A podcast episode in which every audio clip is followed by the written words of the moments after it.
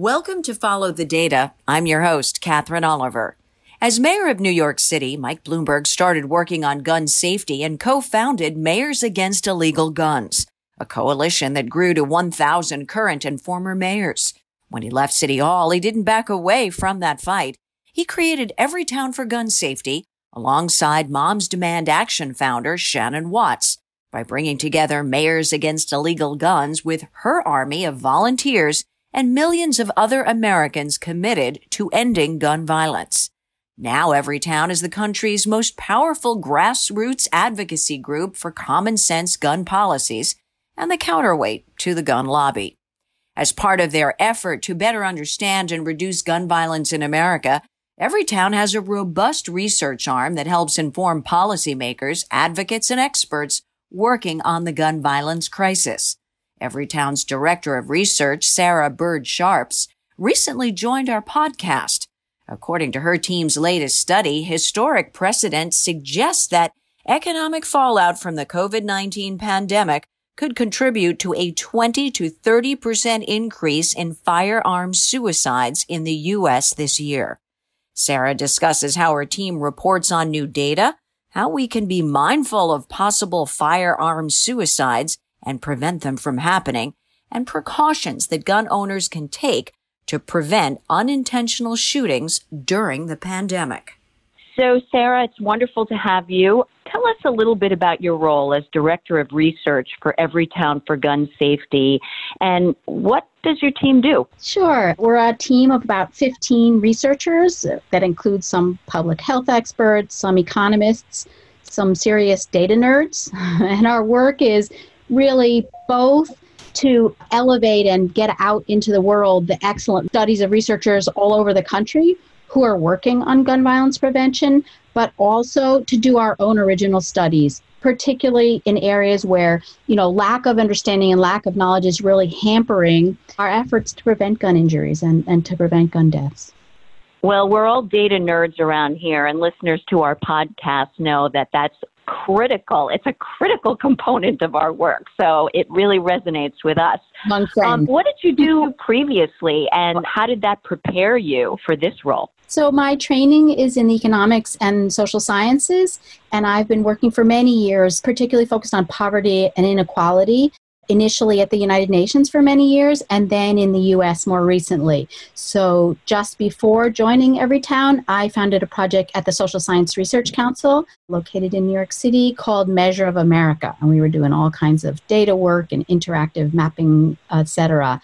What was really clear to me in working with low income communities in this country is the extent to which violence and exposure to violence really limits people's potential and can contribute to deepening poverty and begets more violence. And is that what prompted you to really focus your research specifically on the gun violence? What it was that revelation? Yes, I would say in part that was a, a big motivation I would say another piece of my interest is that the movement to end gun violence is incredibly dynamic, incredibly powerful and incredibly hopeful. And there's nothing more gratifying for a researcher than to like finish a product and put it out there and have you know i don't know 300000 moms waving it in the face of legislators and using the research. So that was another piece of my motivation what are some of the challenges of measuring and researching gun violence in America? One of the biggest challenges is really lack of data on which you can base your research. So I can give an example sort of of the contrast where in this global pandemic we know every day the number of hospitalizations, the number of positive tests, the number of deaths every day. We know sort of stock market gyrations every minute but like super basic questions about gun violence, like how many guns are owned in America? Who owns them? Where? We have no idea. How many firearm suicides are there a year in America? We don't know that until like a couple of years later. So we are missing so much basic information necessary to understand this problem well. A lot of different issues to address. How do you go about deciding which issue to dive into? The biggest guide for me on where to focus our energy is areas where lack of data or lack of understanding limits our ability to re- reduce loss of life. We also are particularly interested in areas where there's room for and a lack of creative solutions. Now, Everytown recently released a report asserting that the economic and social trends caused by COVID could exacerbate the risk of firearm suicide. And that was based on a historic precedent. The U.S. risks a 20 to 30 percent increase in firearm suicides. How, how did your team calculate this? So, to step back a little bit, you know, gun suicide was already a public health crisis in the US well before coronavirus appeared on the scene. And, you know, many people might not realize, but there's about 23 minutes between gun suicide deaths in this country on average. And so, when we started seeing the huge spike in gun sales starting in March, and also coupled with this dramatic unemployment rise, I became incredibly concerned. Why? Because there are a lot of studies that look at the Great Depression back in the 30s, more re- recently, the Great Recession that ended in 2010, and the sort of devastating impact these, you know, personal financial distress and these economic downturns had on suicides in those two historic periods. So that coupled with the fact that access to a gun in a home triples the risk of death by suicide and you combine the two of them. Here we were sheltering in our homes right? And you combine the two of them and the risk is is tremendous and grave and uh, we wanted to make sure that we put that information out there we shut down around March 13th. When did you really start looking at the data and, and what did you find? Exactly. So we started looking at it in March and we used sort of the rate of working age Americans times the unemployment rates that were coming into the Department of Labor, and then the research from history that shows the relative risk of suicide within five years related to unemployment. So, in an average year in the US without a pandemic, there are nearly 23,000 gun suicides. That's already very high. But based on the the research, we could see 5,000 to 7,000 more suicides just in 2020 alone, on top of what one expects regularly in a year. And that's just tragically for 2020. And, you know, it, it's not like we're going to flip a switch, pandemic over, boom, economy comes back again. So we expect that there'll actually be more risk moving forward into 2021 and 2022. It's not a cheerful piece.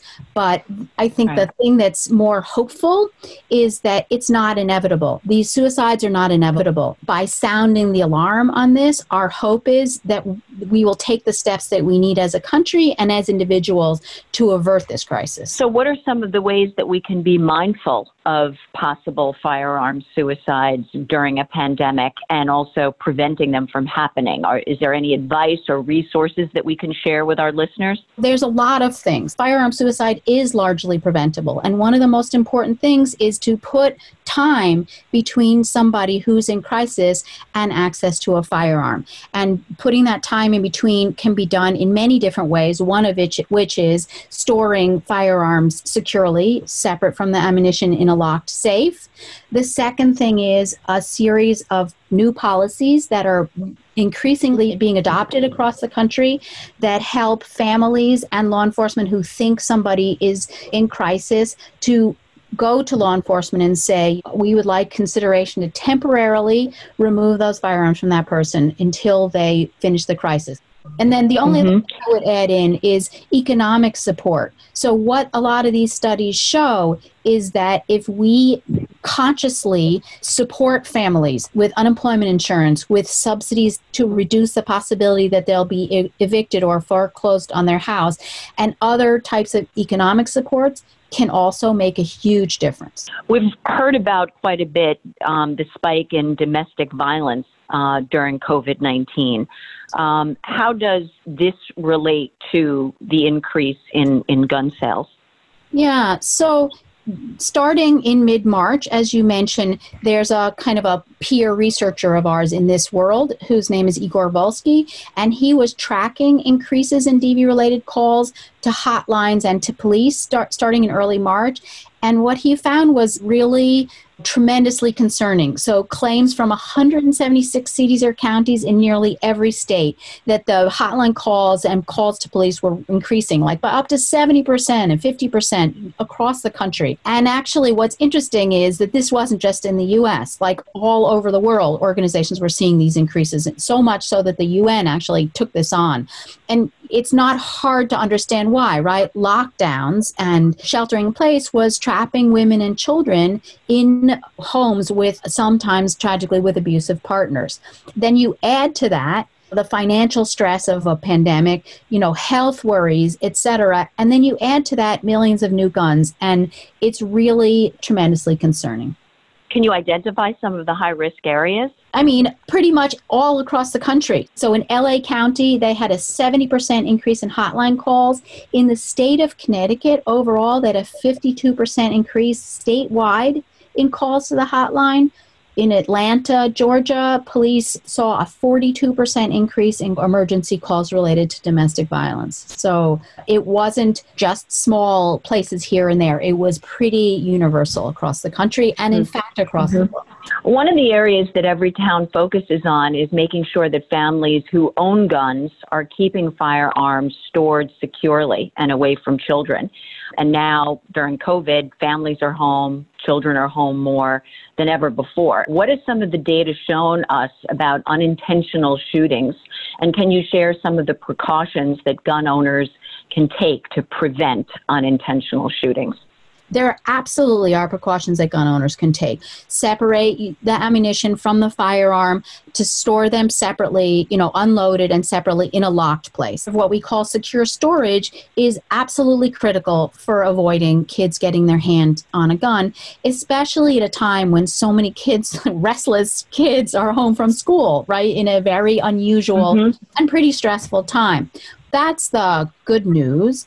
The less good news is that my research team tracks incidents where a kid got their hands on a gun, including we find kids as little as three and four year old, and unintentionally shot someone else or themselves. And it's pretty heartbreaking to see that since 2015, there's been an average of one of these unintentional incidents every day per, per day.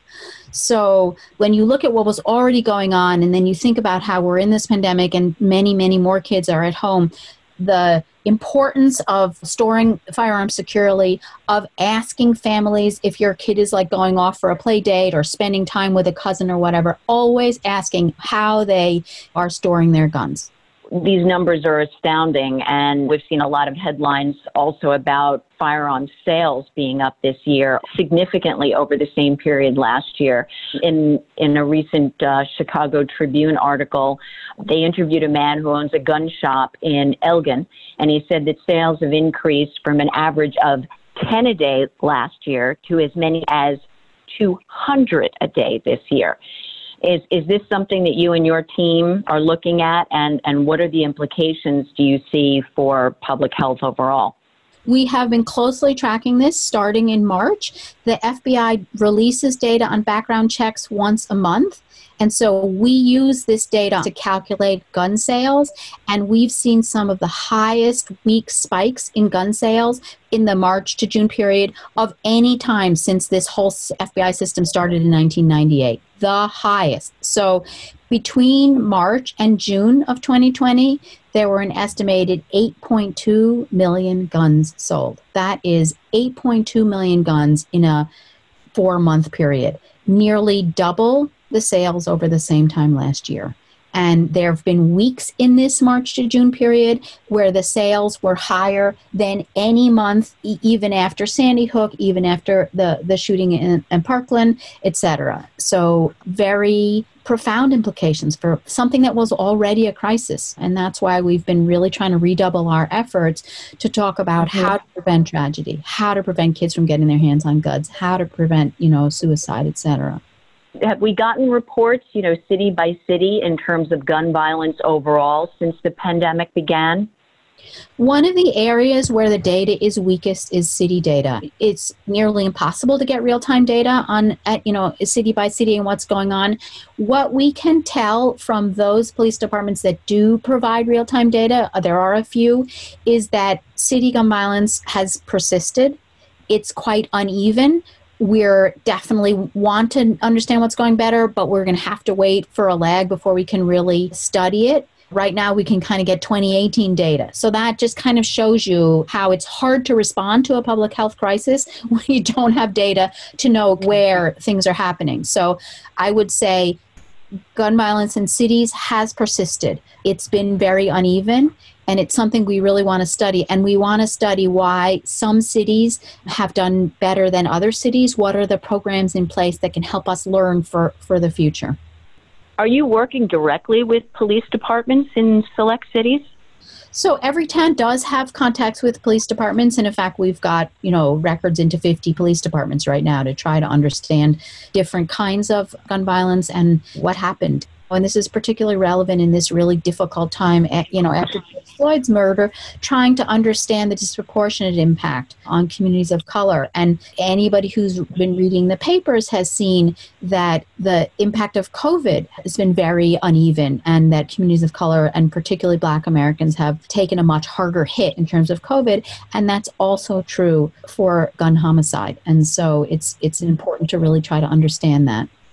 When you and your team are putting reports together, what audiences do you have in mind? Our principal audiences are policymakers, our network of the Moms Demand Action, who who really you know use research incredibly well. We're very interested in reaching gun owners, and certainly the media and the general public. And what outcomes are you hoping for? We're hoping for less human suffering and more understanding about the causes of gun violence, but also the cost, the economic cost to our country, and also trying to talk more and more about the larger repercussions of living in a country with gun homicide rates that are like 25 times higher than any of our other high income peer countries. Repercussions for kids' life chances, repercussions on parents who lose children, repercussions on whole communities who suffer the, the psychological and the economic and the physical consequences of, of this you know crisis. The numbers that you share are incredible and pretty grim. But there've got to be some aspects of your work that make you hopeful. So, what keeps you and your team optimistic? The main way we get through is just to feel that we're trying to make a difference and that there's a lot of things about this movement that makes me hopeful. The passing of laws the activism of incredibly you know sophisticated and effective organizations the polls that say that americans really care about this issue when they vote and that has certainly not always been true. So it's easier to feel hopeful when you're in a movement at a time when there is movement happening. And I would just end by saying I think one of the things that I feel very responsible for my team about is to also take care of ourselves and to make sure that we're making time for self care and being aware that sort of reading about these really difficult things all the time. I can only imagine. I mean, we're all facing that and we're far away from our teams. And so Zoom helps. It's not the same, but I think the communication piece is oh so important, even within your own team. Really critical. Will your team be conducting more research around the pandemic? And what topics do you think you'll be looking at next?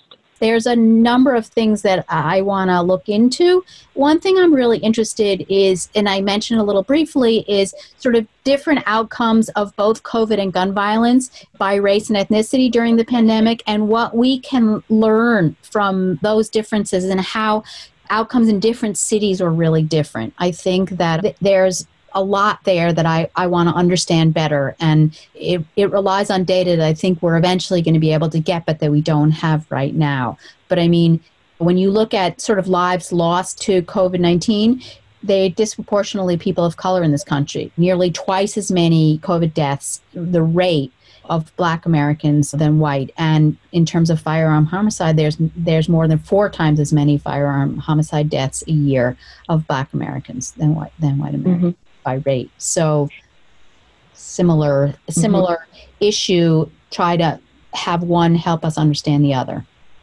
So, in closing, what are you hoping that our listeners take away from this conversation? That there are a lot of policies that are showing incredible promise. There are candidates running for election who care and talk about these issues and educate themselves on these issues. And there are others that don't don't pay any attention to it all. And we have a chance i think in november to to make a difference and to educate ourselves on who's saying what about these issues.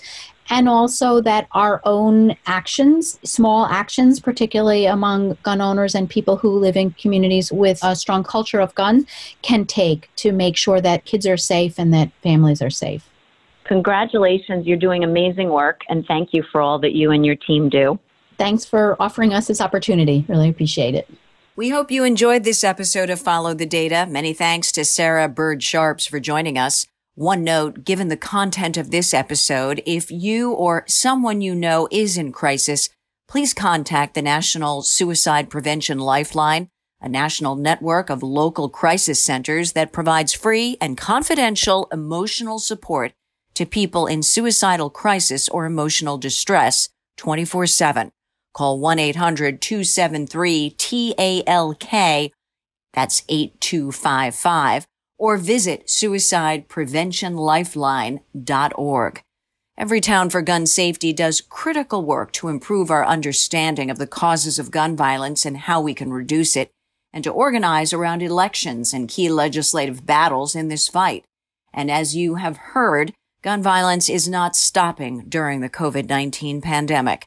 If you'd like to learn more about Everytown, you can follow them on Twitter and Instagram at Everytown. If you haven't already, be sure to subscribe to Follow the Data podcast and tell your friends to subscribe as well. This episode was created by Devin Alessio, Ivy Lee, Sarah Washington, Eric Levin, Cindy Nunclaris, and Elliot Popko. As our founder, Mike Bloomberg, says, if you can't measure it, you can't manage it. So until next time, keep following the data. I'm Katherine Oliver. Thanks for listening.